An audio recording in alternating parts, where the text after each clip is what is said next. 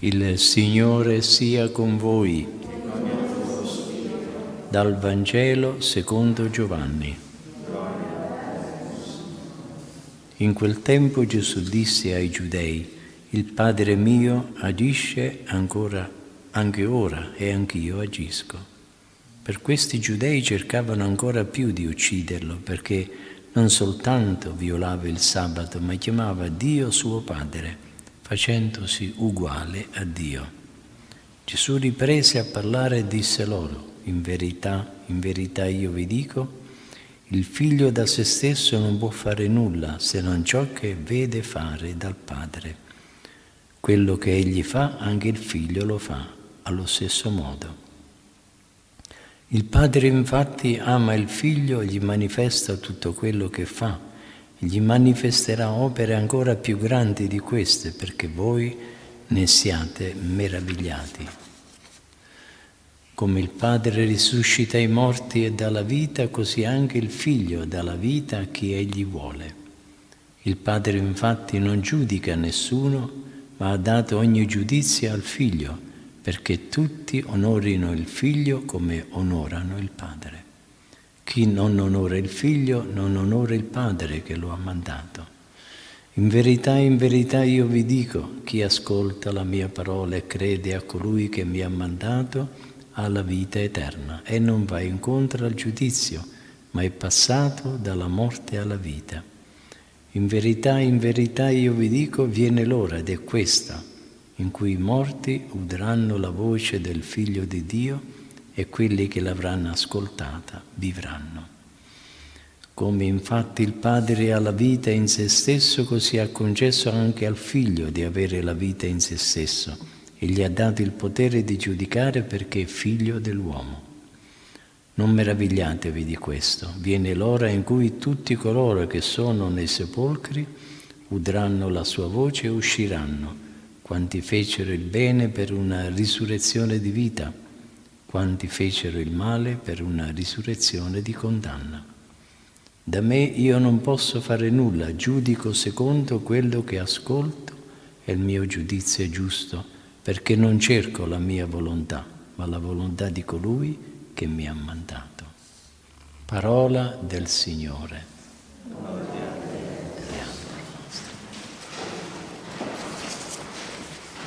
Sia lodato Gesù Cristo. Accompagnati dalle espressioni riportate dalla pagina del profeta Isaia che descrivono con toni di infinita bontà l'amore di Dio verso il suo popolo. Ci accostiamo al brano del Vangelo riportato dall'Evangelista Giovanni, il quale giorno per giorno ci sta guidando ormai verso la settimana santa. Gesù rompe ogni indugio e sulla sua natura e la sua provenienza dice parole di una chiarezza sconcertante per i giudei e certo anche per i discepoli di allora e di tutti i tempi, come oggi per noi. Il motivo del duro scontro sta nel fatto che Gesù si dichiarava apertamente e senza giri di parole, figlio di Dio. Accettare o rifiutare, lui è ciò che dice e accettare o rifiutare Dio. Siamo alle ultime fasi della predicazione di Gesù. I giudei hanno messo ormai bene in chiaro le accuse in base alle quali si preparano a chiedere il processo per Gesù davanti alle autorità religiose e civili del tempo. Gli rinfacciano di trasgredire il sabato e addirittura di farsi uguali a Dio due peccati inammissibili per un pio israelita. Per questo motivo non c'era ormai più tra le autorità dei giudei la pur minima disponibilità a tollerare quello che Gesù diceva e faceva. Le parole della pagina del Vangelo di oggi sono al riguardo di una chiarezza sconcertante. Non c'è appiglio per avanzare pretesti. Gesù usa un argomento che non lascia scampo. Come il Padre risuscita i morti e dà la vita, così anche il Figlio dà la vita a chi vuole. Accogliere e accettare la parola di Gesù non è lo stesso che accogliere un qualsiasi predicatore di varietà, di verità morali. Ascoltare e accogliere Gesù vuol dire accogliere e ascoltare Dio stesso. Non c'è via di mezzo. Gesù, figlio di Dio, ha lo stesso potere del Padre, dare la vita all'uomo che giace nella morte del peccato. Questa è la sua missione di Salvatore. Sono venuto perché abbiano la vita e l'abbiano in abbondanza. Però che cosa fare? Che cosa deve fare l'uomo per accogliere in sé la pienezza di questa vita? Chi ascolta la mia parola, dice Gesù, e crede a colui che mi ha mandato, ha la vita eterna e passa dalla morte alla vita. Due cose quindi sono richieste. La prima è la fede, cioè credere in Dio, credere in Cristo, figlio di Dio. Fede che i giudei hanno rifiutato e rifiutando l'hanno respinto e perseguitato il Salvatore. La seconda richiesta per avere la vita eterna è l'ascolto della parola. Dio comunica con l'uomo, come fanno tutti, attraverso il linguaggio. Poiché la parola di Dio è Gesù, suo figlio, attraverso di lui si rivela, comunica con noi e si dà a noi. Per conseguire maggiormente tale scopo, Dio dovette usare un linguaggio che trovasse eco nella vita e nell'esperienza umana. Per questo il Figlio di Dio si fece uomo, ci rivelò Dio come Padre, annunciò una buona novella di salvezza nelle parabole parlò della gioia del regno che è la felicità dell'uomo. Così il suo messaggio trova rispondenza nell'uomo.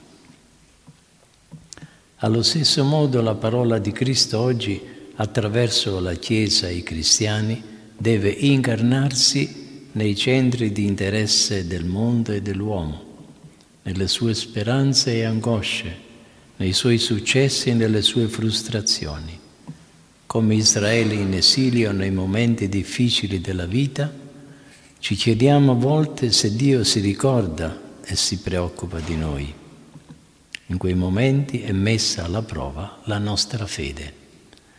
È nelle difficoltà e nella sventura che ricorrendo alla preghiera dobbiamo credere più fermamente che Dio non ci ha abbandonati, ma continua ad amarci come prima nei momenti di crisi può riscattarci solo un incontro personale e implorante con Dio, che è vita e amore e che dona vita e amore a chi è in comunicazione con Lui.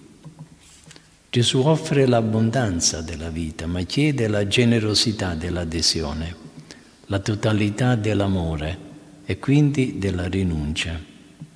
Egli vuole tutto, il cuore la volontà, gli affetti anche più cari e perfino, se necessario, la vita. Le sue parole non possono essere interpretate come semplici modi di dire, sono esigenze concrete della sua sequela. Non bisogna aver paura di ascoltarle, anche se dovessero sconvolgere la propria vita. Non tutto, non sempre, né nella medesima forma sarà chiesto a ogni cristiano ma a tutti è chiesto di essere sempre pronti a sacrificare qualsiasi cosa e perfino la propria vita quanto c'è necessario per essere totalmente fedeli all'ascolto e alla sequela del Signore. La via stretta della rinuncia conduce alla pienezza della vita in Dio, perché chi pre- perde per Lui la propria vita la troverà Leggendo i passi del Vangelo di oggi siamo stupiti che Gesù nella limitatezza del linguaggio umano sia riuscito a esprimere verità così sublimi. È un mistero che il cristiano è tenuto a contemplare anche se non gli è possibile intenderlo pienamente. È un mistero però che può colmare l'anima di fede e di desideri di adorazione.